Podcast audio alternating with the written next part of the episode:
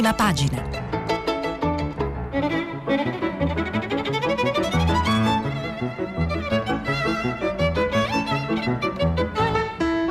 Questa settimana i giornali sono letti e commentati da Stefano Zurlo, inviato del quotidiano Il Giornale.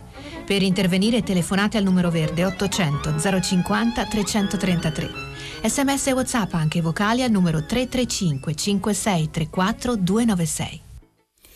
Buongiorno, Gerusalemme brucia, titola Avvenire con un titolo che più o meno riecheggia un po' in tutti i giornali italiani e non solo. E purtroppo per l'ennesima volta si riaccende il conflitto eh, tra i palestinesi e gli israeliani ed è il primo nell'era Biden. I giornali ne parlano così come parlano degli sbarchi senza fine a Lampedusa e qui questa volta sono in causa le partenze dalla Libia e sono in causa le partenze dalla Tunisia e, e in una sorta di circuito internazionale eh, che crea, eh, che crea, inquietudini per noi e, e che, che, in qualche modo si riconnette a quello che accade centinaia di, eh, centinaia di chilometri di distanza appunto a Gerusalemme. Sono un po' i temi principali, naturalmente gli un, non gli unici di cui si occupano oggi i quotidiani ed è da questi, da questi, da questi temi ovviamente che dobbiamo partire. Il Corriere della Sera eh, col corrispondente Davide Frattini, eh, analizza a pagina 17 a tutta pagina quello che sta accadendo appunto a Gerusalemme con l'ennesima cartina che mostra questi luoghi mh, mm, sacri religio- a tre religioni questi luoghi che sono infiammati dall'ennesima, dall'ennesima eh, protesta, proteste che sono degenerate in scontri, scontri con centinaia di feriti, denunce contro denunce, eh, rappresaglie, purtroppo un, un contesto, una, una litania eh, di, di, di, di atti che conosciamo, di sofferenze e poi inevitabilmente di lutti. 29 giorni dall'inizio del, di Ramadan, scrive Frattini sul Corriere della Sera di oggi, un paio d'ore eh, tra un ultimatum e l'altro, il primo per le 18 ore locali, l'altro con una scadenza alle 21. Pochi minuti per la risposta dell'aviazione che ha bombardato Gaza dopo i lanci di 71 razzi verso Gerusalemme e decine sulle città nel sud del paese. Gli scontri tra la polizia israeliana e i palestinesi si sono trasformati in un conflitto aperto. Hamas aveva annunciato il sostegno alle proteste, ha minacciato di accendere la miccia se gli agenti non si fossero ritirati dalla spianata delle moschee e gli, e gli arrestati fossero stati liberati. Ha mantenuto le, protest- le, pro- le promesse guerresche. Le sirene sono risuonate anche nei sobborghi attorno a Gerusalemme per la prima volta dai 59 giorni di battaglia dell'estate del 2014. Il sistema di difesa a cupola di ferro ha intercettato solo due razzi, uno è riuscito a colpire un edificio senza causare vittime. Negli stessi momenti, un comando palestinese ha centrato con un missile anticarro un'auto dall'altra parte del reticolato. I jet hanno bersagliato la striscia, le aree verso la barriera che divide il corridoio di sabbia da Israele. I morti palestinesi sono già una ventina tra loro purtroppo anche tre bambini. Lo Stato Maggiore ha interrotto un'ingente esercitazione che sarebbe dovuta durare una settimana e ha convogliato le truppe verso sud. Il Consiglio di sicurezza del governo avverte che le operazioni militari potrebbero durare giorni e non ci limiteremo a bombardare qualche duna di sabbia. Come sempre una situazione molto aggrovigliata e molto confusa. Allora riprendiamo l'articolo di Frattini, i capi di Hamas che dal 2007 spadroneggiano su due milioni di palestinesi chiusi nella striscia di Gaza, hanno questa volta rivendicato tutte le operazioni. È il segnale che per ora non vogliono ridurre la tensione. In passato il ritorno alla calma era stato favorito dalla scusa per tutti di accusare qualche fazione fuori controllo. A Gerusalemme gli scontri sono cominciati e qui andiamo all'origine di questa ennesima eh, ennesima guerriglia, di questi ennesimi scontri che appunto sono già degenerati, come dicevamo prima, e rischiano di infiammare di nuovo, anzi hanno già infiammato questi territori.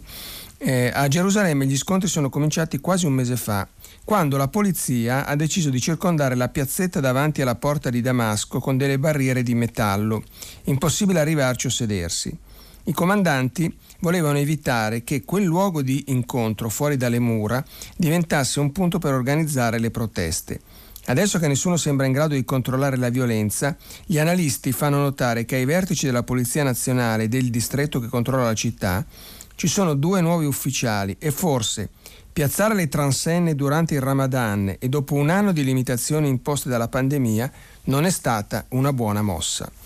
Quindi vedete che alla fine grandi scontri si accendono poi su singole questioni, eh, qui addirittura delle transenne piazzate in un luogo strategico eh, hanno esasperato, esacerbato gli animi e su queste, su queste transenne, sul divieto di su- oltrepassare queste transenne in un momento così sensibile dell'anno come quello del Ramadan, con una popolazione già prostrata dalla pandemia, questo fatto ha innescato i primi scontri e poi a quel punto gli scontri eh, rischiano di andare fuori controllo.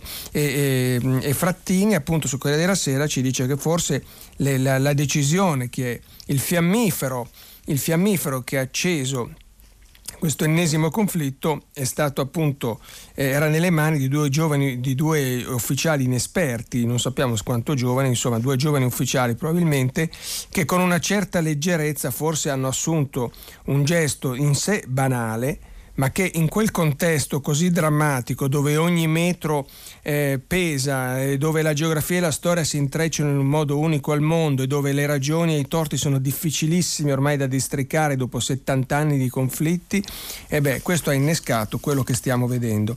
Il governo di Benjamin Netanyahu ha cercato di ridurre le cause di attrito. Le barriere sono state rimosse, queste barriere.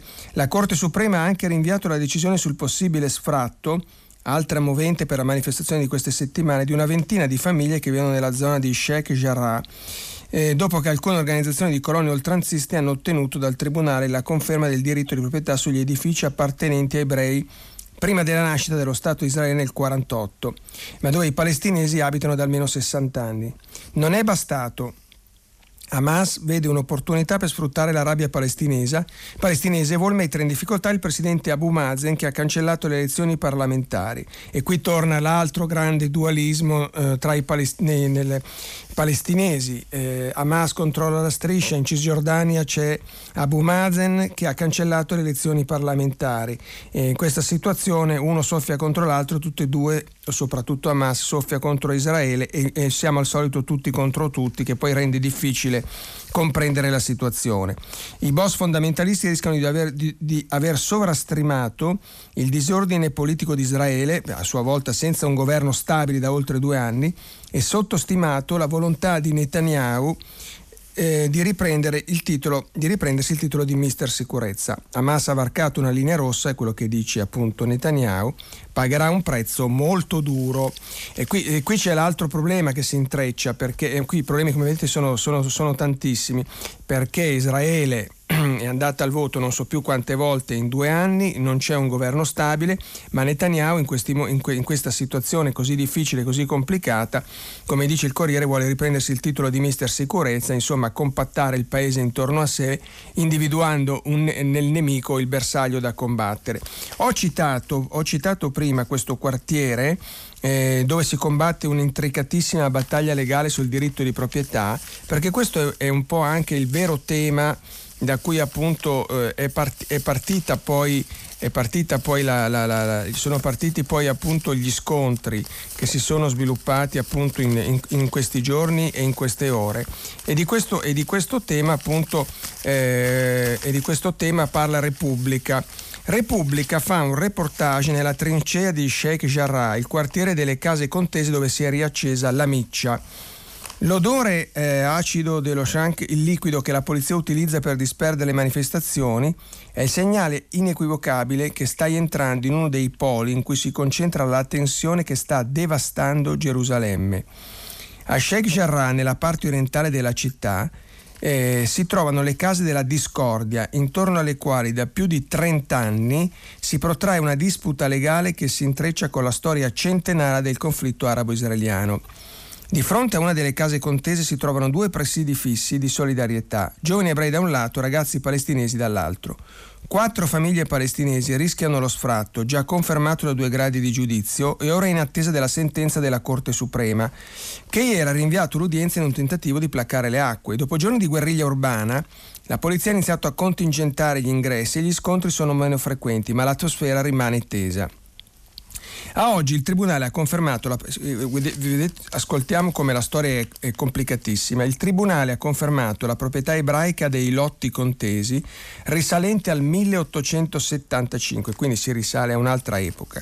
Dopo la guerra del 1948 questa parte della città fu occupata dalla Giordania, che negli anni 50 costruì 28 abitazioni per rifugiati palestinesi. Poi la guerra dei sei giorni e Israele annette la parte est a quella ovest della città che considera capitale unica e indivisibile. In virtù della legge sulla proprietà degli assenti del 1950, che consente allo Stato di confiscare beni di chi ha lasciato la proprietà per recarsi in un paese nemico, faccio notare il, il vocabolario eh, con cui appunto si, si, si, descrivono, si interpretano guerre e conflitti quasi insanabili che devastano queste zone appunto da almeno 70 anni, le case sono tornate agli eredi dei proprietari ebrei che ne hanno venduti i diritti ad associazioni legate alla destra che vogliono ricreare l'insediamento ebraico. Quindi pensate che intreccio. La Corte ha cercato eh, il compromesso ai palestinesi l'offerta di riconoscere la proprietà ebraica ottenendo lo status di inquilini protetti. Non accetteremo mai, siamo proprietari, ci vogliono far fuori dalle collegi discriminatori, dice Carmel Cassen a nome delle famiglie sfrattate. All'altro lato della strada, tutto si gioca naturalmente in pochissimi metri, c'è Jonathan Joseph, nipote dello storico rabbino capo sefardita Uvadia Joseph, tra gli inquilini pre-48. Chi parla di pulizia etnica è fuori strada. Casa mia l'affitto a una famiglia palestinese senza problemi. Sono loro che non vogliono ebrei. Ora già 18 anni, uno degli inquilini protetti di una casa ebraica è arrivato con la madre della Giordania 5 anni fa. Mi trovo bene, ma la situazione è difficile e con una certa ironia dice quasi mi manca il Covid quando eravamo chiusi in casa. Questa purtroppo è la situazione a Gerusalemme dove dispute legali si intrecciano adesso con, con, i razzi di Hamas e con le rappresaglie eh, dello Stato ebraico. Sempre su Repubblica, Jan Bremmer, eh, un, un, un, famoso analista, fondatore del think tank Eurasia Group, eh, dà un'interpretazione, o meglio, prova a leggere, a interpretare e a capire cosa succederà nei prossimi giorni. Lui, la domanda che viene posta da Anna Lombardi eh, nell'intervista che si svolge a New York è gli israeliani avrebbero chiesto all'amministrazione Biden di non pronunciarsi su quanto sta accadendo a Gerusalemme. C'è il timore di interferenze USA eh, perché questa, come dicevamo, è la prima crisi dell'era Biden. Eh, richieste del genere, la risposta di Jan Bremer, sono già state fatte in passato. Non ci trovo nulla di strano. Certo, è la prima importante crisi tra israeliani e palestinesi dell'era Biden. Magari ai tempi di Trump sarebbe passata sotto silenzio, mentre ora l'amministrazione dirà qualcosa di vagamente critico, ma non molto di più. Israele è l'alleato più importante degli Stati Uniti in Medio Oriente. È vero oggi come era vero ieri per Trump e per Obama, con un elemento in più. Biden è meno interessato al Medio Oriente dei suoi predecessori, mira a disimpegnarsi e fin dall'inizio del suo mandato lo ha dimostrato. Questo significa che i palestinesi, ma anche gli israeliani o i sauditi, possono contare meno sull'aiuto USA. E se la situazione degenera in conflitto, si rischia di mettere in crisi gli accordi di Abramo. Accordi di Abramo, come sapete, sono gli accordi che sono stati ehm, eh, fatti, che sono stati raggiunti di recente, aprendo relazioni diplomatiche tra Israele e alcuni paesi, e alcuni paesi arabi. Quindi aprendo tutta una nuova prospettiva, una nuova dinamica che va, potrebbe andare oltre, oltre il conflitto che ha sempre bloccato mm, tutto il mondo arabo o quasi tutto il mondo arabo perché in realtà dei, dei singoli accordi erano stati raggiunti con Israele, con la Giordania per esempio, Beh, eh, questo ridisegna un po' la mappa eh, dei rapporti tra Israele e il Medio Oriente. E la risposta è no, in alcun modo Biden ha ripetuto più volte di condividerne utilità anche in termini di investimenti economici eh, li considera molto validi sulla lunga distanza, benefici, pure per, i palestin- benefici scusate, pure per i palestinesi. Hanno già permesso ad arabi e israeliani di tornare a confrontarsi.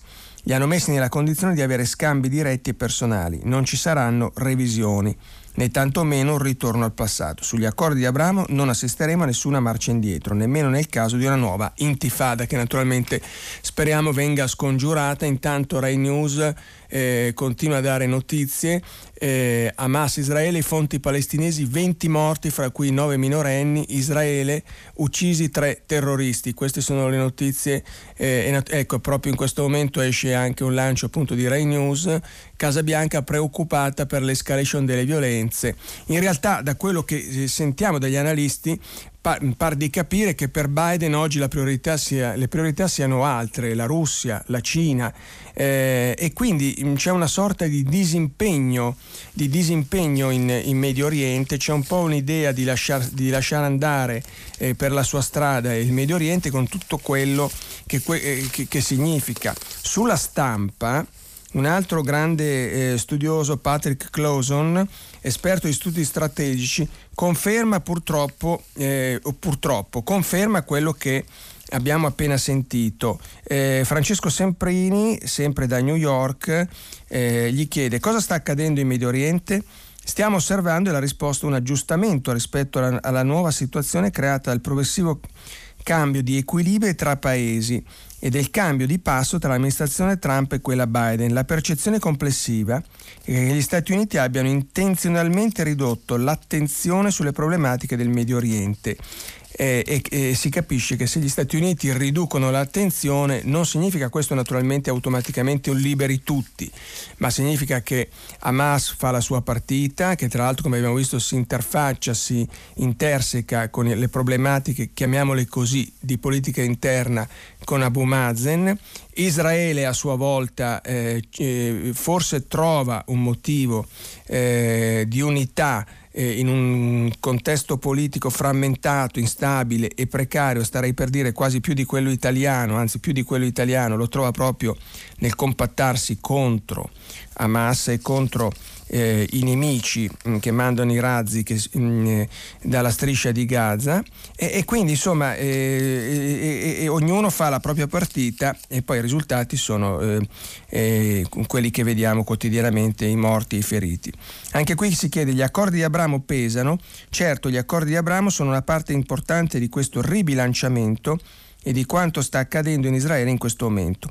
Tutti sono in cerca di nuove soluzioni che in qualche modo garantiscano la rispettiva sicurezza, perché gli accordi stessi e il defilarsi di Washington rappresentano veri eh, il venir meno di precisi punti di riferimento. In sostanza c'è un mondo arabo che non ha più come priorità, lo diciamo in modo brutale, naturalmente sto semplificando una realtà complicatissima, ma eh, molti paesi del mondo arabo non hanno più come priorità, o meglio, non hanno più come unità di misura la soluzione del conflitto eh, interminabile tra appunto Israele e i palestinesi, ma hanno iniziato a sviluppare una politica autonoma, stanno riprendendo eh, negli ultimi mesi relazioni diplomatiche con Israele, i voli, gli scambi commerciali, pensiamo appunto ai paesi del Golfo, alle monarchie del Golfo e, e, e, questo, la, e questo significa che appunto poi alla fine Israele e i palestinesi se la vedono fra di loro senza più quella rete di eh, di, in qualche modo anche di veti, di controlli che c'era prima.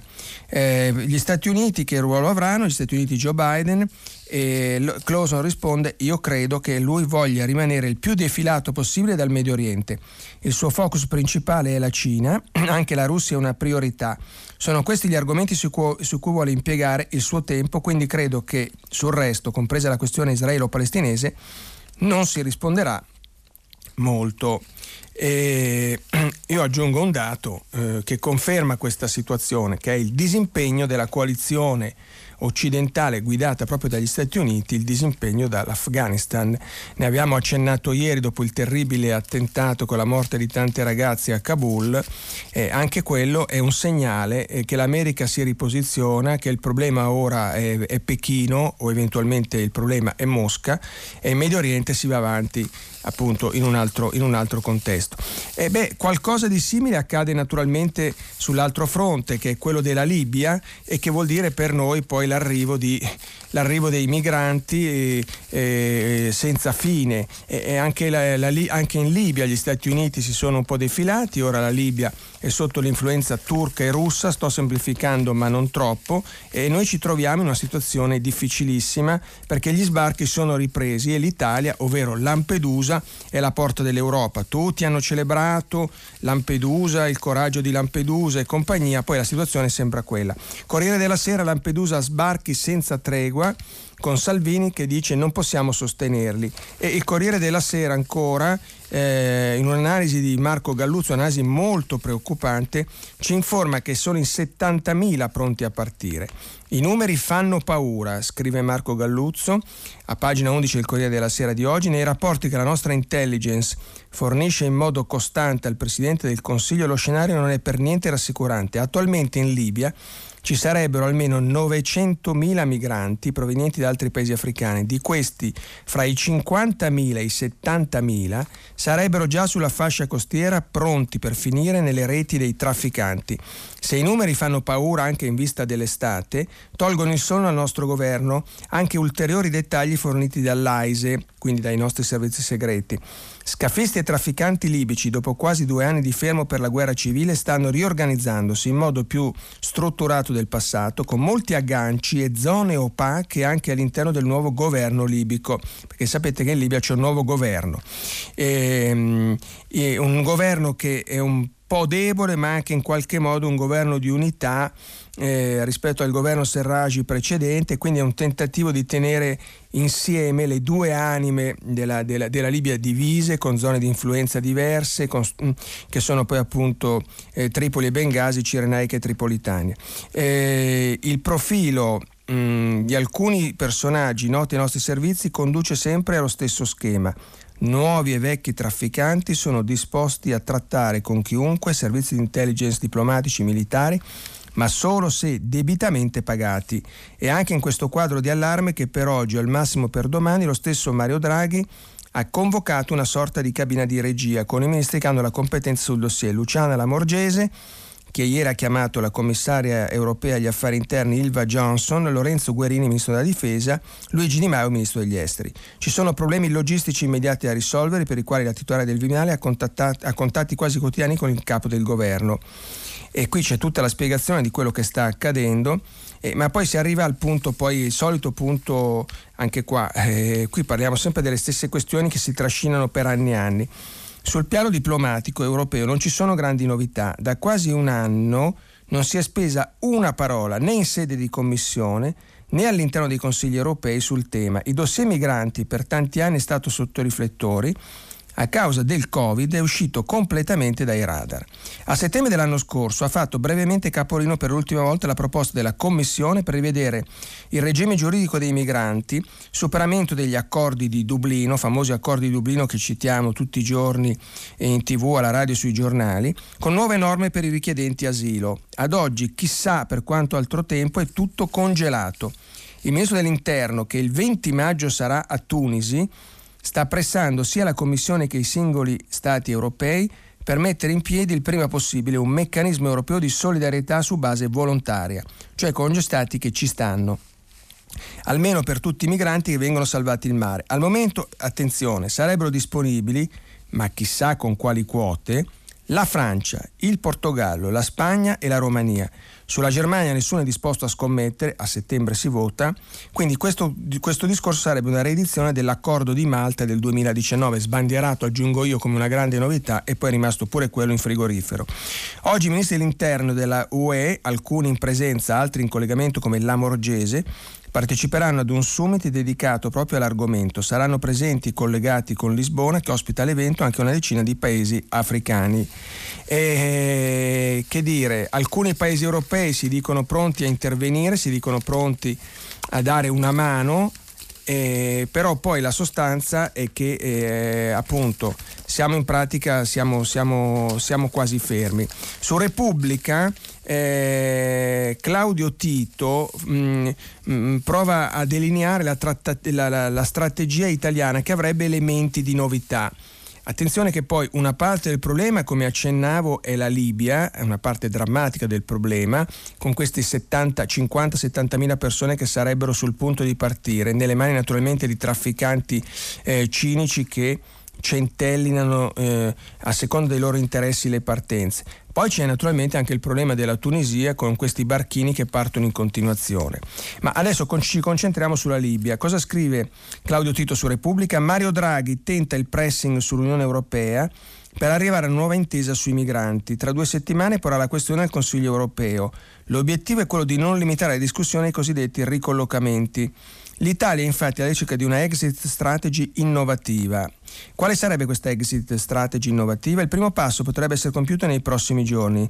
Ieri mattina il titolare della Farnesina Luigi Di Maio ha partecipato a Bruxelles al Consiglio Affari Esteri. Ha posto sul tavolo, sebbene non fosse all'ordine del giorno, l'emergenza che il nostro paese sta affrontando a Lampedusa. La risposta è stata unanime, tanta solidarietà ma pochissima nei contenuti. A breve dunque volerà in Libia per incontrare il capo del governo unitario Dbeiba ma non ci andrà da solo, bensì insieme al commissario europeo per i paesi confinanti Ungheresi e Vareli. Il viaggio in questo modo diventerà di fatto una missione europea, sarebbe un risultato per l'Italia. Ma l'obiettivo finale è chiudere un accordo con Tripoli. Come? E allo studio, e qui siamo al punto centrale, eh, l'ipotesi di invertire l'ordine del ragionamento fin qui seguito e provare a mettere sul piatto della bilancia anche dei finanziamenti comunitari per permettere al neonato esecutivo libico di controllare il problema all'origine, ossia, ossia, le partenze, un po' come si sta facendo con la Turchia per chiudere la cosiddetta rotta balcanica con un'intesa fortemente voluta dalla Germania. L'Unione ha trovato nel suo bilancio 6 miliardi da destinare ad Ankara, perché il punto è proprio questo.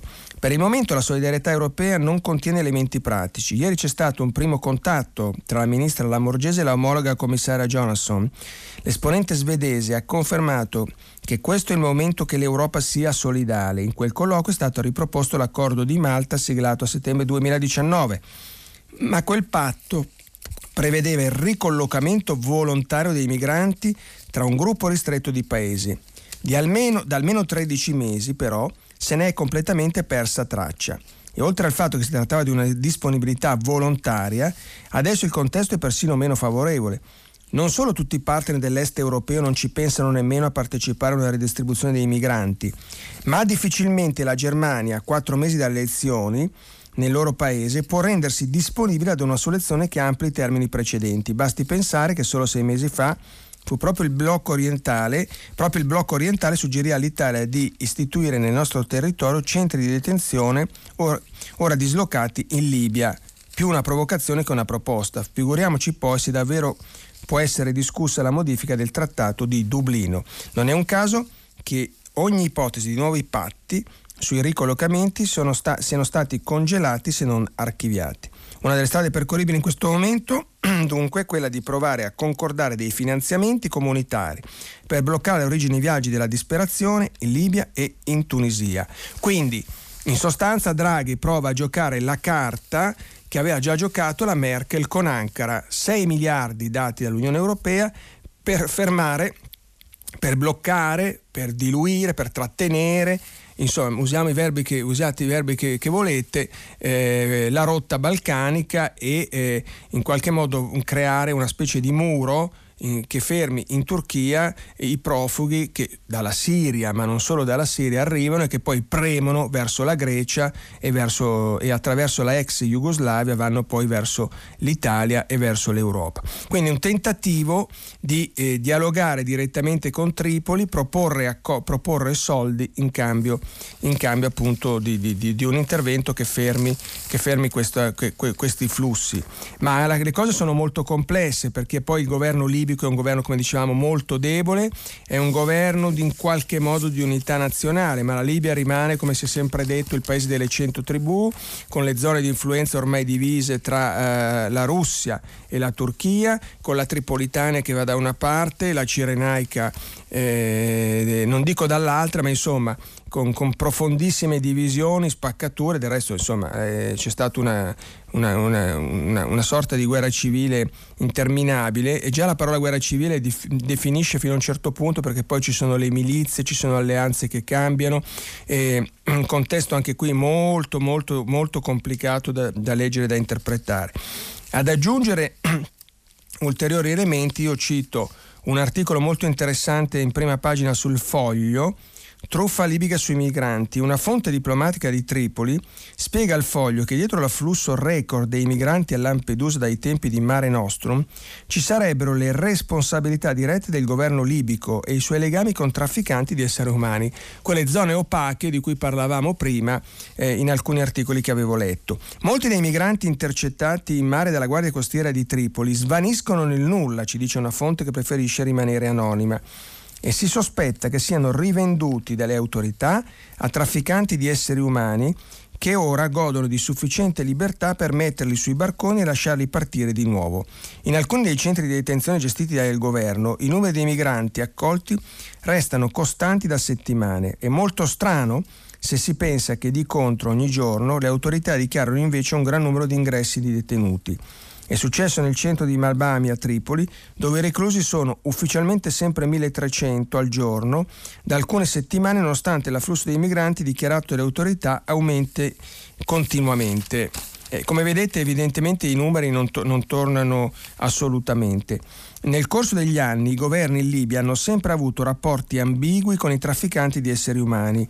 Una delle accuse principali mosse già ai tempi di Fayez al-Serraj è la scarsa trasparenza su quanto accade nei centri di detenzione dei migranti. In parecchi di questi centri le organizzazioni internazionali, ma anche le ONG, non hanno accesso ed è impossibile controllare che fine facciano le persone che sono incarcerate.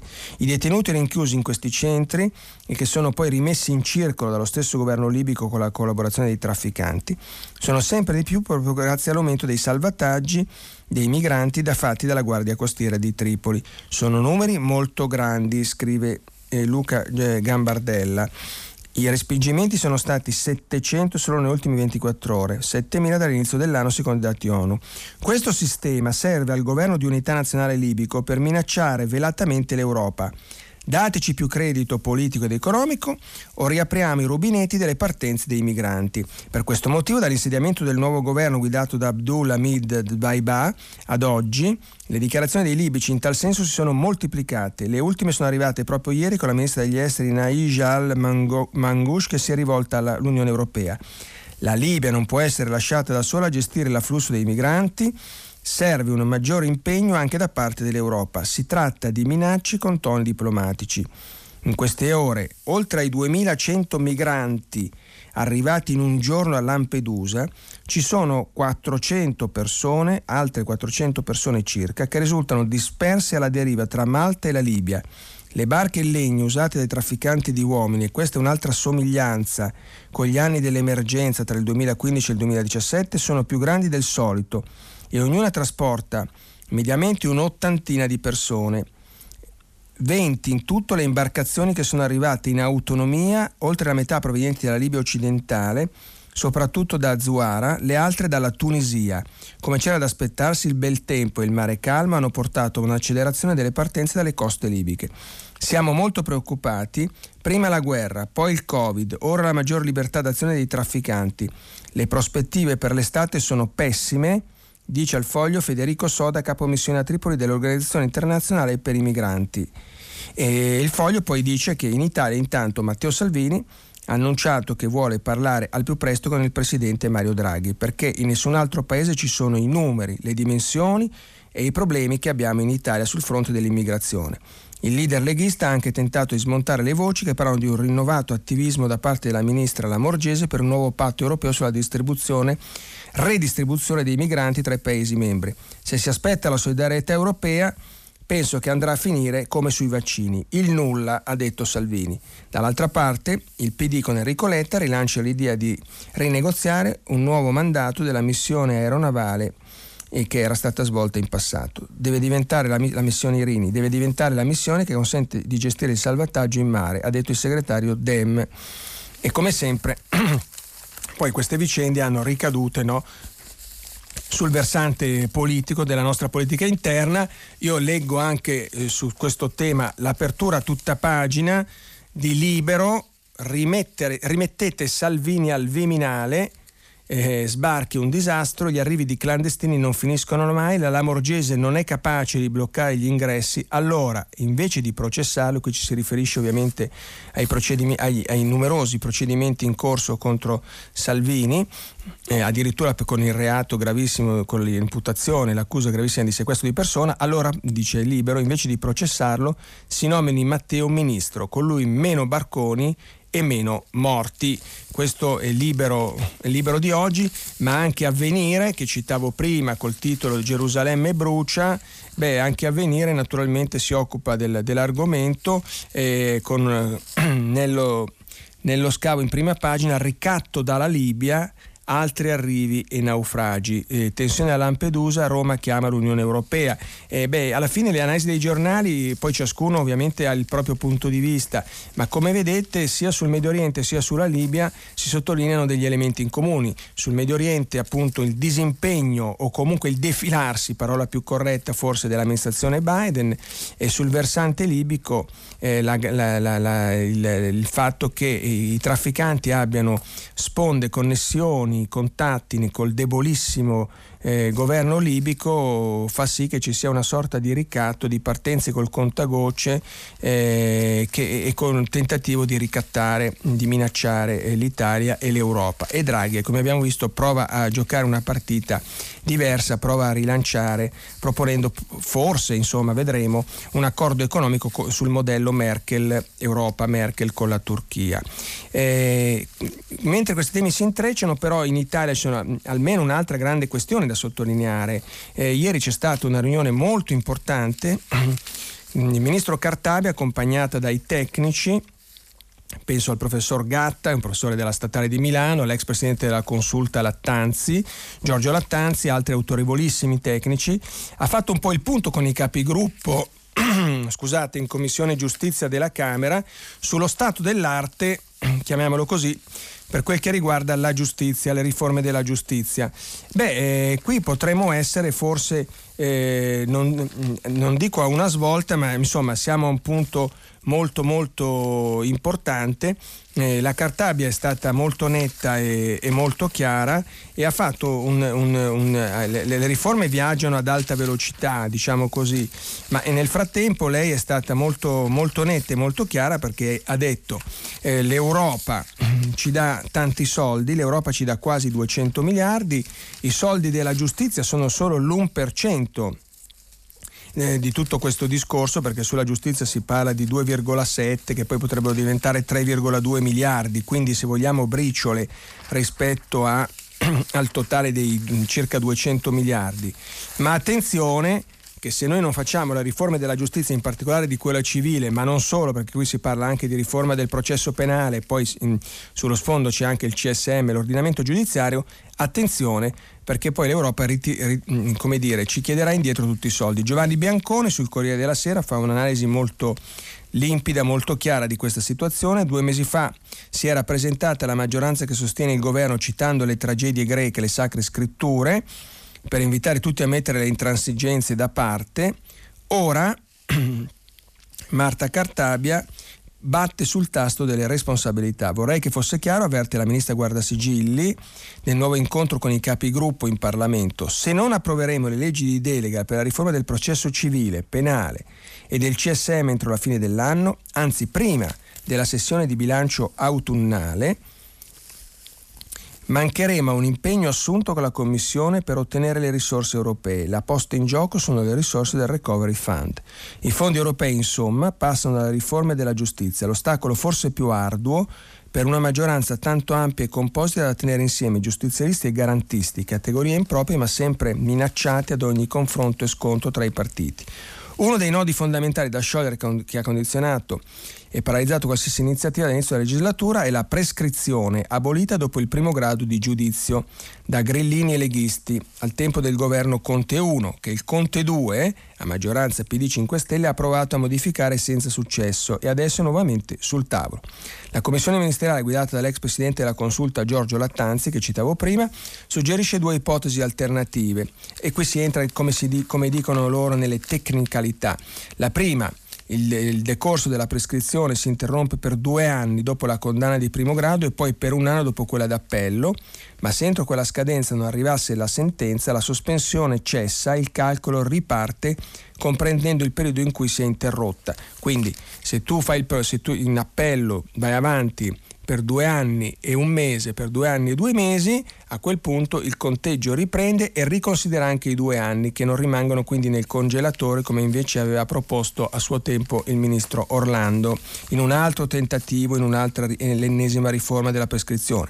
Poi c'è un secondo modello che piace meno direi al centrodestra, eh, che è più alternativo e più radicale e la prescrizione scompare dopo l'esercizio dell'azione penale ma se i processi non si concludono in tempi prestabiliti non si procede oltre. Cosa, insomma, in buona sostanza che succede?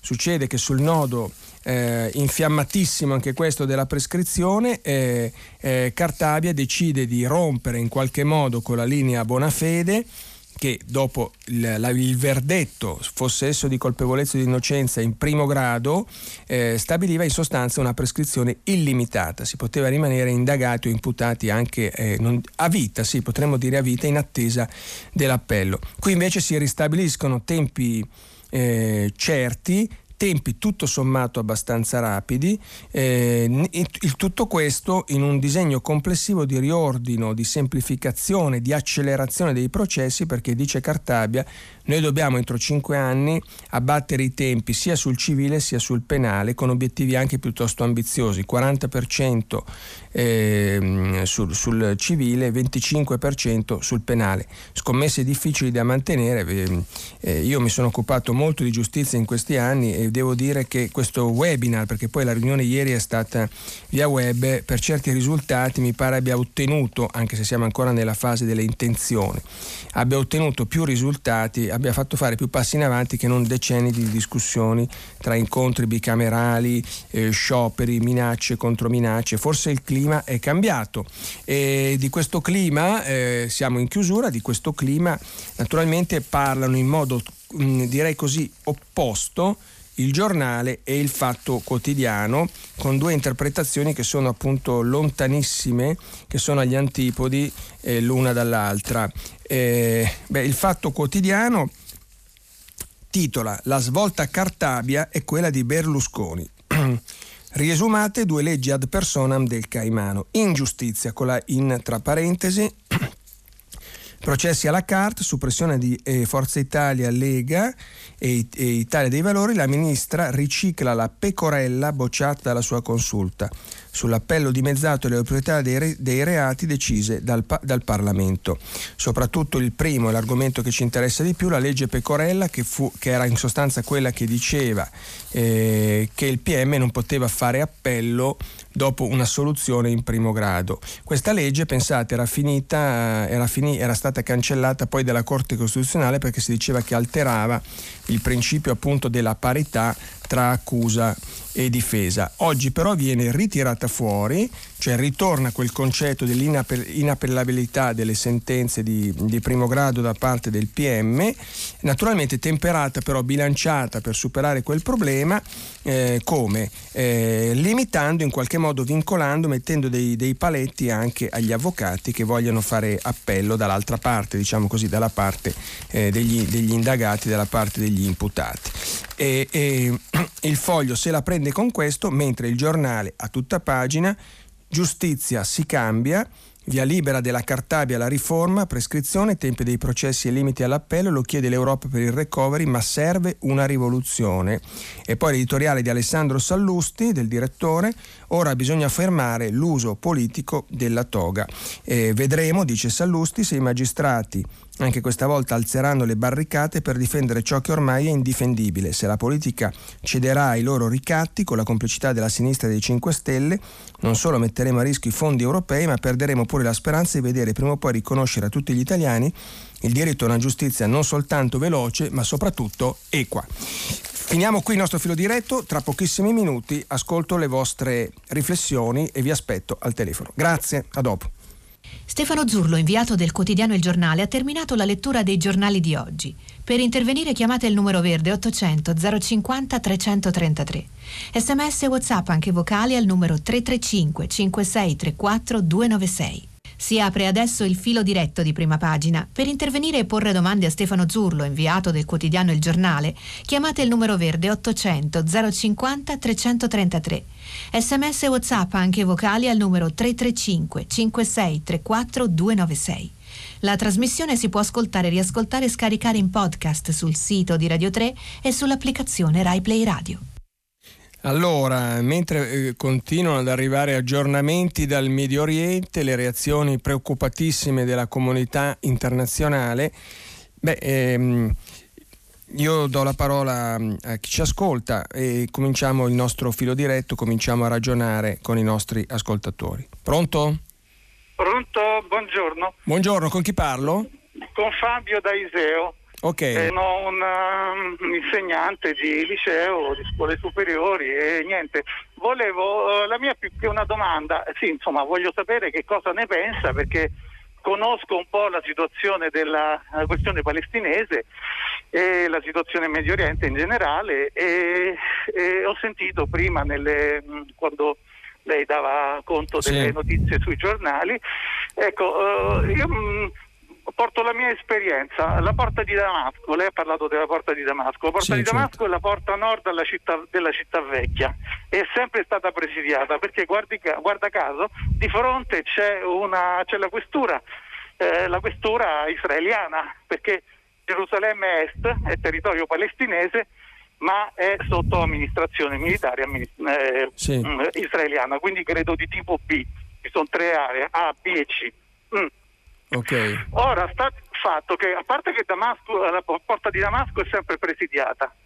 Eh, perché è presidiata? Perché è l'accesso da Gerusalemme Est direttamente di fronte ci sono altre transenne, ci sono sempre state e succede questo che alle dieci e mezza del mattino, guarda caso il venerdì, che è per metà Ramadan, eh, che, scusi, che, è per metà Shabbat, ma pochi lo sanno, mm. eh, alle 10, alle 10 e mezza il Muezzin chiama dall'Aqsa che è proprio nel centro della città vecchia e i fedeli musulmani devono passare quella, la, il primo varco, non la porta di Damasco, ma il varco che c'è prima di fronte alla strada, la circonvallazione sulla Green Line. E io le posso assicurare che per noi occidentali col passaporto amaranto passare è nulla, è come se non ci fosse nulla.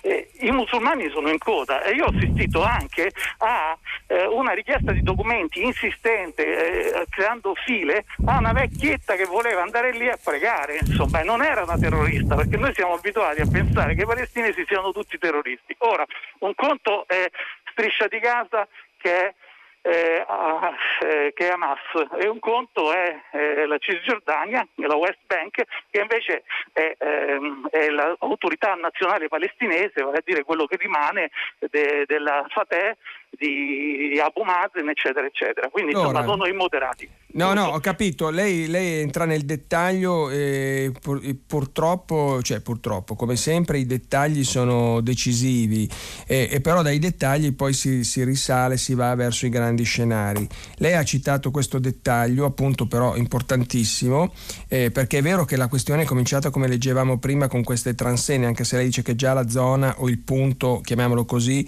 ehm, alla porta di Damasco era già transennato prima.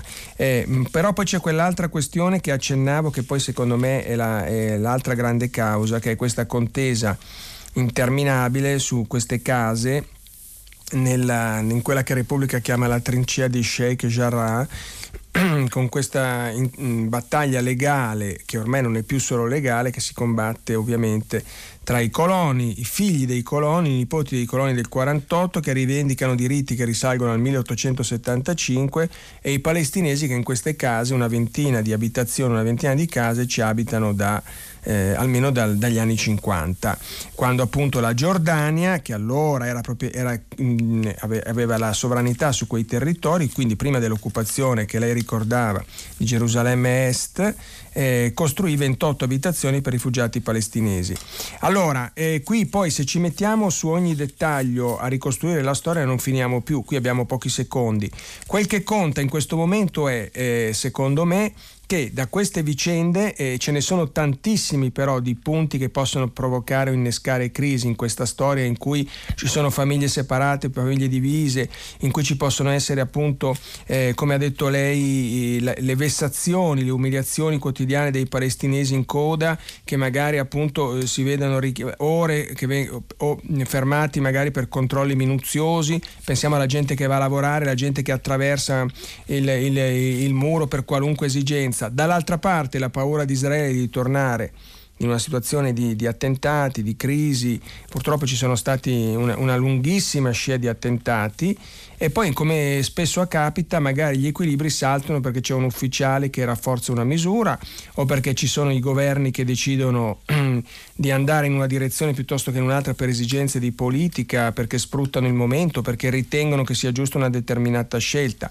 C'è l'ulteriore problema che abbiamo accennato prima, ma sto semplificando al massimo problemi complicatissimi della diarchia, chiamiamola così, eh, eh, tra Hamas eh, che governa sulla striscia a Gaza da dove partono i missili eh, e eh, Abu Mazen che a sua volta mal governa a mio avviso eh, in Cisgiordania, ma Hamas come, come, come tutti sanno è, un'orga- è, un'organizzazione che per molti paesi eh, de- europei è un'organizzazione terroristica. Insomma, l'intreccio è sempre quello comple- molto complesso che abbiamo accennato prima, provato ad accennare prima, descritto in moltissimi articoli oggi dalla stampa italiana, dalla stampa europea, dalla stampa americana internazionale. E sullo sfondo di tutto questo c'è un elemento importantissimo che è poi quello che ho cercato di sottolineare di più oggi, eh, il fatto che gli Stati Uniti hanno altro in testa con Biden, perché il problema adesso è soprattutto, i problemi sono soprattutto Mosca e ancora di più la Cina, la Cina che ha una volontà egemonica sul mondo, mm, lo semplifico ma non più di tanto, perché questa è l'analisi che fanno moltissimi esperti. E a questo punto eh, gli Stati Uniti dicono agli israeliani voi fate un po' come vi pare, adesso lo, lo, anche qui sto riducendo in pillole il discorso, eh, le, e gli israeliani si barcamenano a loro volta eh, tra eh, eh quel che arriva da Gaza e gli equilibri molto complicati perché il governo in Israele traballa, eh, si sono andati al voto non so più quante volte in, in pochissimi anni e, e, quindi in questo equilibrio molto precario gli scontri rischiano di andare avanti e di, e di, e di andare fuori controllo. Ascoltiamo un altro ascoltatore. Pronto? Pronto, buongiorno. Buongiorno, con chi parlo? Eh, sono Simonetta, chiamo da Genova. Buongiorno. Eh, io vorrei parlare di migranti, perché sì. stamattina ho sentito eh, l'allarmante notizia che ci sono 70.000 persone che dalla Libia stanno per arrivare in Questo Italia. secondo, sì, secondo le analisi ecco. dell'intelligence che leggevo prima. Ho sentito anche, non so se fosse l'articolo o un suo commento, che sono numeri che fanno paura. Paura a chi? Noi italiani abbiamo un ottimo sistema scolastico, quindi sappiamo quasi tutti leggere e scrivere. Se partono 70.000 persone dalla Libia, ne arrivano 20 forse, perché 50 finiscono male, 40 muoiono perché muoiono, perché nessuno le salva, sospettate che sono fatti apposta per farli annegare, 20 li prendono eh, le guardie costiere libiche e li riportano in prigione da cui li hanno fatti uscire per rimandarceli di nuovo eh, su degli altri basi per guadagnarci ancora, cioè selezionano bene le cose, sanno come fare. A questo punto, ma se anche arrivassero tutti i 70.000, ma sarebbero una benedizione per l'Italia, sapendo dall'intelligence che stanno per arrivare 70.000 persone, bene, organizziamoci con delle navi quarantena, con quello che... E poi teniamoceli perché sono giovani, forti, lavoratori, hanno superato delle difficoltà incredibili fra il deserto e tutto, quindi mh, mm, sono disponibili a lavorare, a imparare. Sono quello che a noi manca, perché quando c'era il lockdown che ehm, venivano nelle campagne e si strappavano i capelli perché non sapevano come fare. Okay. Perché, eh, ecco, io non vorrei che fossero sfruttati ad accogliere i pomodori, eccetera, eccetera, mm. però abbiamo la capacità di accogliere e sarebbe convenienza nostra accogliere. Eh, ah, tutto qui. Grazie. grazie. signora, grazie. Allora, naturalmente questo è il suo punto di vista che io non condivido, non perché non ritenga che siano 70.000 persone che debbano essere trattate con eh, con dignità e, e, mm, e, tutto quello che si è detto, ma l'arrivo pressoché simultaneo di 70.000 persone sarebbe una catastrofe. Primo, eh, come, stesso, come, lei stessa ha detto, eh, molti rischiano, rischierebbero, rischieranno eh, di morire in mare, molti saranno riacchiappati, come si dice, dalla Guardia Costiera Libica e poi chissà che succede. Gli, per gli altri io prevedo non l'accoglienza di cui lei parla e che mi pare difficilissimo organizzare in questo contesto dove poche centinaia o migliaia di persone mandano in tilt tutti i sistemi eh, di accoglienza.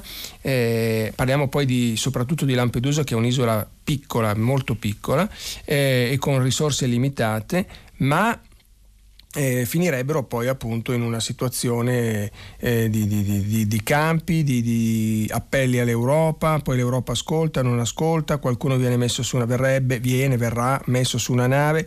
Io temo signora che la sua sia una prospettiva eh, purtroppo non realistica, eh, ripeto, lo dico la, col massimo rispetto, con, naturalmente ciascuno ha la, propria, ha la propria opinione, io so che 2.000, 3.000, 4.000 eh, mille migranti in più creano, eh, rompono tutti gli equilibri, inizia questa, questa sorta di eh, cantilena retorica, per favore, un po', un po' alla Spagna, un po' alla Francia, un po' alla Germania, e un po' sì ma anche un po' no, e poi interveniamo e non interveniamo, Malta interviene ma poi non si sa bene cosa succede, interviene la Guardia Costiera Libica che come accennavo prima ha metodi abbastanza spicci se non rudi se non altro, perché purtroppo ci sono connivenze e soprattutto soprattutto, e soprattutto in questo momento, primo non si garantisce un adeguato, eh, perché non ci sono i mezzi, le strutture, le risorse, un'adeguata collocazione di queste persone, o collocamento che dir si voglia, ma soprattutto, ma soprattutto si alimenta, ahimè, l'industria criminale che sovrintende con una regia più oculata di quanto non sembri a questo traffico indecoroso e indegno di, di esseri umani. Eh, il fatto che poi in Italia, in Europa servano eh, persone capaci di lavorare. Questo è un tema vero, è un tema anche drammatico, ma è un tema che non si sposa, che non si coniuga, secondo me, naturalmente, eh, con le tempistiche imposte dall'industria del, del ricatto, dall'industria appunto dei barconi e del, e del, far partire queste persone a comando, che se poi fossero 70.000 veramente, ne partirebbero, temo, altre 100.000 poco dopo e avremmo numeri da catastrofe umanitaria ingestibile, perché qui in realtà in Libia ci sono 6-700, secondo le stime appunto 8, addirittura 900 mila persone che sono eh, in mano a questa industria criminale o comunque gestite nel circuito di questa industria criminale e che poi possono essere spinte rapidamente alla partenza. Pronto? Pronto, buongiorno, sono Massimo da Padova. Buongiorno ah, signor Massimo. Buongiorno. Allora, io uh, sentendo anche gli interventi precedenti e soprattutto le letture che ha dato, metto in evidenza anche questa questione di quello che sta succedendo in Palestina, che sembra che la questione sia scoppiata proprio per il concetto di proprietà privata. Questo è mio e questo è tuo. Però lo voglio anche ricollegare anche alla questione dei migranti, cioè nel senso che è abbastanza chiaro che questi esodi non si possono più fermare. Non si possono più, più fermare, forse il concetto di Europa dovrebbe essere un concetto molto più ampio altri paesi dovrebbero far parte dell'Europa, come quelli dell'Europa del, dell'Africa del Nord, perché ormai non possiamo più limitarci ad un concetto l'Europa è soltanto l'Europa del Nord, cioè non può essere soltanto la Germania, la Francia, i paesi forti, ma abbiamo bisogno anche degli altri paesi, non solo per la manodopera, ma anche per, per salvarci come Italia da questa situazione. Certo. Perché sembra che tutto poi sia, eh, la questione sia sulle nostre spalle. Ecco, questo no, no. sapere cosa Grazie, grazie. Ehm, intanto arrivano altri aggiornamenti, vedo Rai News, 250 razzi da Gaza, Israele colpisce 130 obiettivi, 24 morti. Purtroppo questa escalation che è sugli schermi delle tv di tutto il mondo. E, ehm, beh, eh, io sono totalmente d'accordo qua invece perché eh, ne parlavo prima eh, c'è stato questo spolvero mh, di annuncio eh, dell'accordo di Malta nel 2019, poi uscito, come dicevo prima, dai radar, perché è più comodo mettere sotto il tappeto argomenti spinosi e l'emergenza Covid ha congelato tutto, ma la questione dell'Europa si ripropone paro paro. Eh, cioè, o, o l'Europa fa una politica complessiva nei confronti della Libia, nei confronti della Tunisia, nei confronti dei migranti, nella redistribuzione dei migranti, che però è solo l'ultimo segmento di un problema molto più complesso. E poi pensiamo alla crisi umanitaria dei paesi del Sahel. Beh, qui poi un argomento ci porta ad affrontarne tanti in una specie di domino internazionale senza fine. E però o si va in questa direzione oppure il rischio è quello che l'Italia continui a trovarsi eh, a fronteggiare giorno per giorno un'emergenza senza fine, perché Lampedusa è un'emergenza interminabile di cui abbiamo parlato e scritto tantissime volte in questi anni e che poi di solito, ma non, so, non solo, d'estate o, su, o, sul principio dell'estate o eh, in primavera, quando il tempo si fa un po', un, po', un, po', un po', bello, il mare è più calmo, diventa appunto l'emergenza continua. E poi un giorno c'è il naufragio, un giorno sparisce un barcone, eh, un giorno ci sono accuse reciproche tra organizzazioni umanitarie, magari governi, e poi c'è il eh, Malta che eh, spesso e volentieri, eh, come dire, non accoglie, manda altrove, dice che quel, barco, quel tal barcone è fuori dalle acque internazionali e in tutto questo poi talvolta accade anche l'irreparabile perché intervieni tu, interviene lui, intervengo io, non interviene nessuno, le condizioni del mare mutano rapidissimamente e spesso vite umane eh, di uomini, di donne, di bambini vengono inghiottite senza pietà dal, dal mare. È chiaro che eh, si deve intervenire. Come? Eh beh, abbiamo, pro, abbiamo, mostrato, cercato di mostrare alcune delle, delle, delle, delle, questioni che sono sul tappeto. Questa iniziativa, come tutte le iniziative, non, non sarà eh, definitiva, non sarà risolutiva, ma è un approccio al problema, quella di Draghi sembra prospettare questo intervento, eh, come dire, eh, tu governo libico, ammesso che tu sia in grado, nuovo governo libico, di controllare in qualche modo il paese, eh, riceverai un, una, una, dote finanziaria molto importante, come è accaduto su pressione della Merkel con la Turchia con i 6 miliardi di euro messi a bilancio qualche anno fa, e però in qualche modo ci fermi i migranti. Fermare i migranti vuol dire risolvere il problema? È chiaro che no ma è un pezzo della soluzione che poi deve passare per molte altre vie. Io penso alla cooperazione economica con, eh, con la Libia e con la Tunisia. La Tunisia insomma è un paese dove credo siamo stati quasi tutti, io come accennavo già ieri ci sono andato tante volte anche per, per il giornale, per lavoro, è un paese che ha, che ha, posto, ha riposto grandissime speranze nell'Europa e che però adesso si vede in qualche modo abbandonato perché ognuno ha i suoi problemi, il turismo è, vabbè, è praticamente azzerato e la Tunisia aveva investito moltissimo sul turismo e, e che fare? Nel frattempo cresce eh, è cresciuto l'estremismo che fa leva naturalmente spesso sui, sui ragazzi che studiano ma che poi non sanno do, do, come, come, vivere, che non hanno lavoro, che non hanno prospettive. Qualcuno si è unito alla, alla guerra eh, contro l'Occidente, contro l'invasore, gli attentati, poi i giri di vite e alla fine la Tunisia è un paese che eh, stava eh, traghettandosi non solo verso la democrazia, ma verso anche una, un benessere, un cambiamento, un rinnovamento, che poi vuol dire svecchiamento della mentalità, ma tutto questo adesso rischia di essere compromesso e piano piano vediamo questi barchini che alla spicciolata partono, anche qui le autorità evidentemente di Tunisi eh, tacciono, fanno finta di non vedere, intervengono di quando in quando eh, però anche qui eh, un'emergenza umanitaria diventa poi l'emergenza eh, migranti, certo non è così che si risolvono i problemi lasciando partire qua e là decine di persone. Eh, e però eh, vedremo se l'Europa cambierà atteggiamento, se gli accordi di Dublino verranno modificati, se verranno mh, dati dei soldi, soprattutto, e chiudo, se l'Europa riuscirà con una voce sola, cosa che finora non c'è stata, ad essere incisiva come lo, stato, come lo sono stati in Libia in modo molto drastico Turchia e Russia e l'Europa riesce, se l'Europa, vedremo se l'Europa riuscirà a farsi sentire e a aiutare la transizione libica verso la democrazia, ma aiutare eh, non è così una parola vaga, vuol dire dare soldi, dare risorse, è il soft power che vuol dire poi formare la Guardia Costiera, formare eh, la magistratura, aiutare la società civile, un processo molto complesso che magari si svolge sotto traccia, che non va con i titoloni dei giornali, ma che è decisivo per far crescere e sviluppare questi paesi. Pronto? Sì, pronto. Buongiorno, con chi parlo?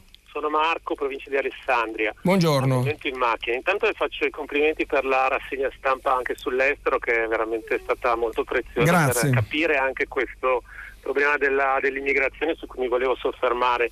Eh, solo per questo, perché come tutti i problemi cronici secondo me vanno affrontati anche in un'ottica di riduzione del danno e credo che sia inaccettabile che l'Europa eh, si ponga il problema quando diciamo dopo eh, dopo il passaggio in mare. Credo che questa sia una, una questione veramente umanitaria che possa essere appaltata ad un governo libico assolutamente inadeguato come abbiamo visto fino ad oggi, fino ad un certo punto, nel senso che la mia idea è che forse, come è successo anche in passato per, per l'Italia col Belgio negli anni 50, cioè valga la pena di fare una, una specie di di organizzare una specie di, di, di, raccolta delle persone anche con, con, navi che possano in qualche modo gestire i flussi eh, e possa essere l'Europa stessa che gestisce i flussi, che, che si pone come, come, attore là sulle coste eh, per, per, capire quante persone possono arrivare, in che paesi portarli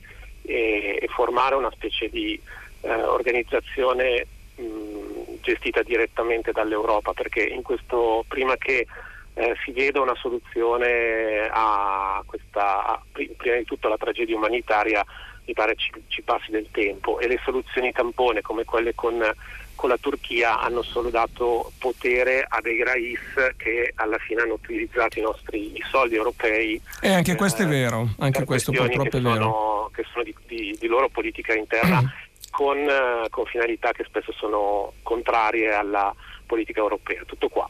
Beh, non è tutto qua, ha posto molti temi e certo se, se si interviene con... Poi insomma se si interviene, eh, qui noi non è che siamo dei tecnici, noi diamo conto di quello che accade, per cui eh, se l'Europa poi come si dice ci mette la testa e non mette invece la testa, scusate il bisticcio, sotto il tappeto o dice questo tema non mi interessa, come dicono soprattutto i paesi dell'est ma non solo, beh allora poi uno strumento si può trovare. Oggi per esempio eh, proprio sul giornale Fausto Biloslavo mm, ehm, in un'intervista ehm, dice in sostanza che per esempio il blocco navale di cui parla la Meloni non è proponibile, è improponibile, non è percorribile come strumento, però una, una, una qualche forma di soluzione si può cercare, si può trovare. Se l'Europa interviene, siano le navi, eh, siano le guardie costiere coordinate, eh, sia la Guardia di Finanza coordinata con una missione internazionale, siano vari strumenti messi insieme,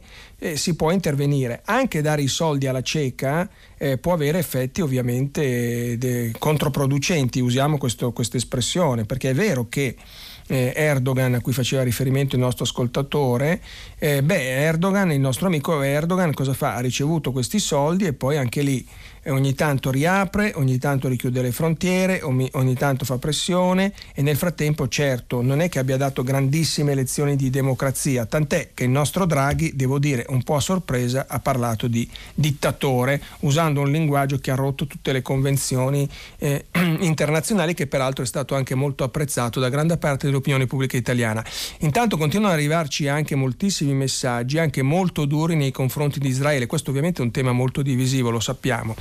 Eh, Eh, buongiorno, vorrei, vorrei, capire esattamente cosa vuol dire sgombero dei palestinesi a favore dei coloni, grazie Donatella da Bologna. E poi un messaggio molto duro di Iva, Israele è uno Stato razzista e impunito che si giustifica solo per aver subito la Shoah. Se tutti quelli che hanno subito un genocidio dovessero vendicarsi, allora dovremmo prepararci alla distruzione totale dell'umanità. Mi sembra con tutto il rispetto un messaggio ap- apocalittico e non condivisibile, perché, se, perché, qui siamo in uno stato di guerra, ma questo è, mio, è naturalmente il mio punto di vista io fa, faccio presente che da, dalla, dalla, striscia di Gaza partono missili che vanno in direzione di Israele e qualche volta superano i vari scudi protettivi bucano scu- questi scudi e provocano morti e feriti.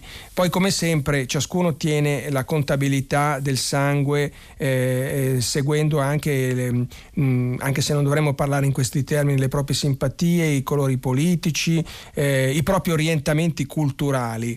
Nei fatti Israele è una democrazia, questo è il mio punto di vista. Eh, in Palestina, ahimè, non c'è la democrazia.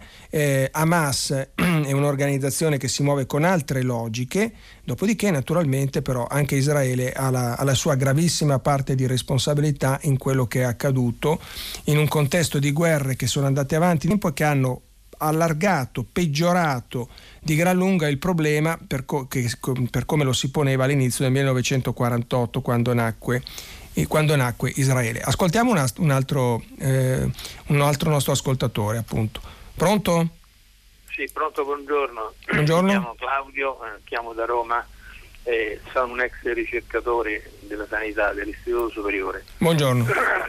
Chiedo scusa per il problema, non riesco a parlare perché ho un piccolo problema, un problemino a un polmone, quindi Ah, va bene, auguri per lei, vabbè. Faccio un po' di fatica. Io sono molto preoccupato per l'andamento, per l'atteggiamento generale che c'è nei confronti della, del, del, Covid, cioè de, delle, delle, delle, aspettative per quest'estate e dell'ottimismo che eh, sta dilagando. Diciamo. Mi ricorda molto l'ottimismo del, dell'anno scorso. E siccome quando si ripete un'esperienza eh, l'esperienza deve insegnare qualcosa. Eh, quello che io mi ricordo che tanti anni fa, quando entrai per la prima volta nell'aula magna di, dell'Università eh, di, di, Chimica a Roma, eh, eh, c'è, c'è, una scritta di, di, Leonardo da Vinci che recita eh, Tristo è il discepolo che non avanza il suo maestro. Io pensai, riflettendo, a un atto di, di immodestia da parte di Leonardo e rimasi, rimasi, un po' colpito e ci pensai tanto quel, negli anni. Mi sembrava strano che Leonardo avesse fatto questo atto così di, di, quasi di autocelebrazione. Poi dopo tanti anni ho capito cosa ci voleva dire Leonardo, ma ci ho messo 60 anni per capirlo. E sa chi è quel maestro a cui allude Leonardo? Lei lo sa, l'ha capito chi è? Io ci ho messo 60 anni. Eh, ci dica, ci dica, se no qui. È, l'esper- è l'esperienza. Mm. Cioè, se l'uomo non impara dall'esperienza, Cristo è il, dalla propria esperienza e da quella di altrui, Cristo è il destino che l'attende. Okay. Quindi, quindi mi sembra proprio che noi stiamo facendo esattamente la stessa cosa dell'anno scorso. Grande ottimismo, ce ne freghiamo delle varianti, apertura, isole free, cioè folli, cose folli e grande ottimismo e, e quelli che devono parlare, cioè gli esperti di epidemiologia, non parlano più, ora parlano solo i politici, perché adesso bisogna dire, e okay. paga adesso, dire la ringrazio, la ringrazio, ho capito, mi pare molto netto e molto chiaro il suo messaggio. Beh, oggi i giornali parlano naturalmente anche di questo, io mi sono concentrato più sulle questioni, chiamiamole di geopolitica internazionale, ma tutti i giornali, cominciando dal Corriere della Sera, nuovi parametri per i colori, il coprifuoco slitta alle 23, la fine imminente sembrerebbe della mini quarantena per chi arriva mm, dai paesi europei, da Israele e presto anche dagli Stati Uniti e altre misure sulla riapertura eh, de, de, de, delle palestre, delle piscine, dei centri commerciali, ehm, tutto un calendario insomma di, di, di, di riaperture e di, segnali di, speranza per, per, un'economia prostrata, per un paese che non ne può più di stare al chiuso, eccetera, eccetera, eccetera. Beh, eh, il nostro amico ci ha fatto la sua analisi e come tutte le analisi va, va, va considerata. È vero che l'anno scorso c'è stata molta superficialità mh, mm, e anche qualche illustre virologo qualche illustre medico, qualche illustre cattedratico insomma con grande semplicità, ma devo dire anche con sciagurata semplicità ci aveva un po' illuso dicendo guardate che è finita, siamo a posto, eh, andiamo avanti così. Siamo arrivati alla follia della riapertura delle discoteche poi è arrivata la seconda ondata. Io però dico che quest'anno l'esperienza qualcosa ce l'ha insegnato, per tornare alla frase di Leonardo che citava il nostro amico, qualcosa l'esperienza ce l'ha insegnata. E poi abbiamo anche una campagna di vaccinazione che è in pieno svolgimento, Beh, insomma qualche differenza con l'anno scorso c'è. Quindi prudenza, più vaccinazioni, eh, più cautela nelle aperture che comunque devono secondo me andare avanti, io spero che avremo un quadro diverso da quello del 2020. Pronto? Sì. Buongiorno, pronto? con chi parlo? Luigi da Verona, buongiorno. Buongiorno signor Luigi. Anche un abbraccio a tutta la redazione e a tutti gli intervenuti eh, di questa mattina perché penso che chi telefona di, a prima pagina che è una bellissima trasmissione eh, è informato, no? legge e legge un po' di tutto e forse studia. No? Eh, ecco, dottor Zullo, congratulazioni anche lei per l'equilibrio che ha, però la parola catastrofe che ha detto prima mi sembra un po' da titoloni di certi giornali. No? 60.000 migranti sono una catastrofe. Come diceva l'intervenuta 3-4 eh, prima di, di... Sì, la signora che è intervenuta prima. Sì, è catastrofe. 60.000 sarebbero uno su 1000 sì, perché siamo capaci di fare i conticini. Poi la signora diceva 50.000 non, non riesco ad arrivare, muoiono, sappiamo come va a finire, no? Anche qualche ministro di sinistra lasciamo stare perché sennò comincio, comincio ad arrabbiarmi che adesso fa il venditore di armi, fa niente. Blocco navale eh, e arrestare le ONG come ha fatto qualche bullone o qualcuna che eh, cioè, di pancia, no? Diciamo queste cose qua a, a, chi, eh, a, chi, non studia, non legge, basterebbe leggere i libri di geografia. 60.000 quanti sono? Eh, che, eh, che, premono, no, in realtà basta leggere un qualsiasi giornaluncolo, eh, io telefono da Verona, della diocesi, no? si parla di due o tre anni fa di qualche milione nel sei. Io sono figlio di migranti in Germania di sei anni, anni 60. 5 milioni di veneti sono andati eh, in giro per il mondo, molti non sono più tornati. Eh, 33 milioni di italiani in 100 anni sono andati in giro per il mondo e quando vado in Paraguay, in America Latina, mi trovo nuova Vicenza, nuova... No, no, ma su questo siamo tutti d'accordo. Sì, allora, eh, quello che dico è, eh, sa lei, non lo so se lo sa, ma non dico a lei, non voglio fare una domanda, quanti sono a Verona i migranti in nero i neri che lavorano in nero solo nelle case, solo in agricoltura. Abbiamo fatto un incontro con Coldiretti e sindacato per vedere come sistemare la faccenda quando l'anno scorso non ci sono più emigranti che raccolgono, è andato al, macero un sacco di verdure e frutta, io me ne intendo perché studiato agraria, economia, ho fatto per anni un sacco okay. di attività eh. agricole, biologiche e sa cosa succede? Sono 20-30 mila solo a Verona, moltiplichiamo per 7 ma tiriamo fuori il belluno, dai, 100-150 mila neri che lavorano in nero, sto parlando del mio bellissimo Veneto dove sono contento di esserci, la medicina di base, l'ascoltatore prima dei messi di esperienza non ci ha insegnato poco niente. Eh, ma conclude il suo ragionamento perché sennò poi non... Il ragionamento è che parole catastrofi sono da, eh, scusi, oh. non, non, è colpa sua, no? è, è, una parola gravissima, no? criminalizzare le ONG come ha fatto qualche bullone che vorrebbe essere di nuovo ministro, ma lasciamo stare, questo deve studiare perché non è mai intervenuto mm. neanche in dieci anni che ha preso 500 e passa mila euro, no? in Europa era rappresentante europeo, no? allora come intervenire? Ma basta studiare i, i, libri, cioè basta capire che le multinazionali e le armi che noi vendiamo sono solo l'1% del PIL italiano, vero? Cioè, eh, basterebbe domandare a qualche giornalista eh, che da anni si interessa di queste cose qua, io ho studiato un pochino economia agraria mm. ed economia, no? È anni che capiamo che le migrazioni ci sono e sono eh, Ma conclu- conclude il ragionamento perché sennò non, non è che si possono risolvere con eh, cose molto semplicistiche che di pancia no? il primo italiano che eh, gliene frega di niente eh, eh la, politica, la, politica miope ha dato soldi a Erdogan no? va bene e, e, mi dispiace perché il dottor Boscolo no? e nello schiavo e tutti che sono andati poi nei campi migranti qualche signora intervenuta diceva qualche eh, settimana fa come facciamo a dormire di notte no però non allarghi troppo per favore co- co- concludiamo allora, qua perché direi, ha già detto un sacco che... di cose eh, ha già detto un sacco di cose mi, mi, la, la, devo salutare perché sennò noi parliamo solo con lei, facciamo tutta la storia d'Italia dei migranti. Ehm, io voglio dire una cosa, ribadisco il concetto invece di catastrofe, perché se, se arrivassero 70.000 persone in simultanea, in tempi rapidissimi, sulle coste italiane, succederebbe l'irreparabile, moltissimi morirebbero e questa per me è una catastrofe. Ci sarebbe una catastrofe dell'accoglienza e tensioni in tutta Europa. Quindi io vi prego, eh, naturalmente ciascuno è libero di fare proprie valutazioni e ci mancherebbe e di, e di fare critiche anche pesantissime, durissime al governo, a Salvini che è stato citato senza nominarlo prima e a chi volete voi. Dopodiché però attenzione a giocare con i numeri, perché se 2-3 mila persone provocano quello che sta succedendo, eh, siamo al disastro più totale. Comunque è un tema che naturalmente riprenderemo, come spero che lo riprenda l'Europa. Abbiamo tempo purtroppo solo per un'ultima telefonata, rapidissimi, grazie. Pronto? Pronto, buongiorno, sono Cristian e chiamo da Genova. Sì. E io volevo intervenire riguardo all'intervento di Saviano l'altra sera da Fazio, quando ha citato come presunta aggressione omofoba quella che in realtà è stata accertata come una lite tra giovani avvenuta nel Padovano. Siccome questa è l'ennesima fake che viene presentata per giustificare il DDL ZAN, come ad esempio quella di Marco Ferrero quando aveva de- denunciato una falsa aggressione omofoba. Lo stesso era avvenuto a Genova di una ragazza che ha denunciato di aver eh, subito un'aggressione omofoba, quando in realtà è stato accertato che poi in realtà era una lite tra vicini. Ora mi domando com'è che i media hanno tanto interesse da, a, sostenere il DDL ZAN da passare tutte queste fake.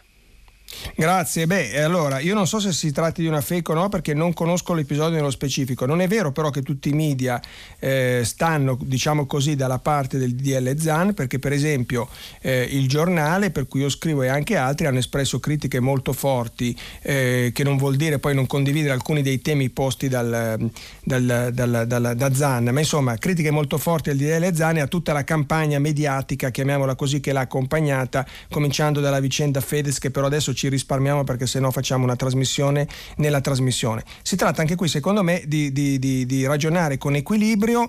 Eh, ci sono dei fatti che ovviamente vengono enfatizzati, su questo non c'è dubbio, poi ci sono però episodi di aggressione che sono accaduti veramente, su cui occorre riflettere. Io dico solo in sintesi estrema che se fossimo un paese che funziona non ci dovrebbe essere così bisogno di leggi ulteriori, perché non vale solo per eh, l'omofobia, e vale purtroppo, ahimè, per gli scippi, vale per gli, vale per gli stupri, vale per le vicende che riguardano i magistrati. Abbiamo sempre questo bisogno di creare nuove leggi, nuove norme, nuove strutture, nuovi adempimenti perché siccome le cose ordinarie non funzionano, funzionano male, ci dobbiamo ritagliare continuamente nuovi, nuovi strumenti per combattere quello che non si riesce a combattere con gli strumenti ordinari. Pensiamo alle sanzioni amministrative che non funzionano quasi mai, per cui poi alla fine si ricorre a quelle penali, quelle penali non bastano e si va avanti all'infinito.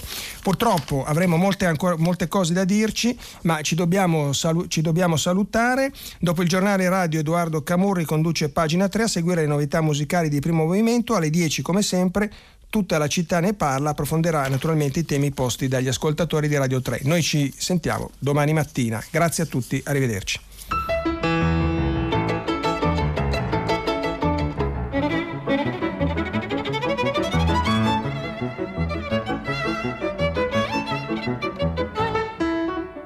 Stefano Zurlo, inviato del quotidiano Il Giornale, ha letto e commentato i giornali di oggi.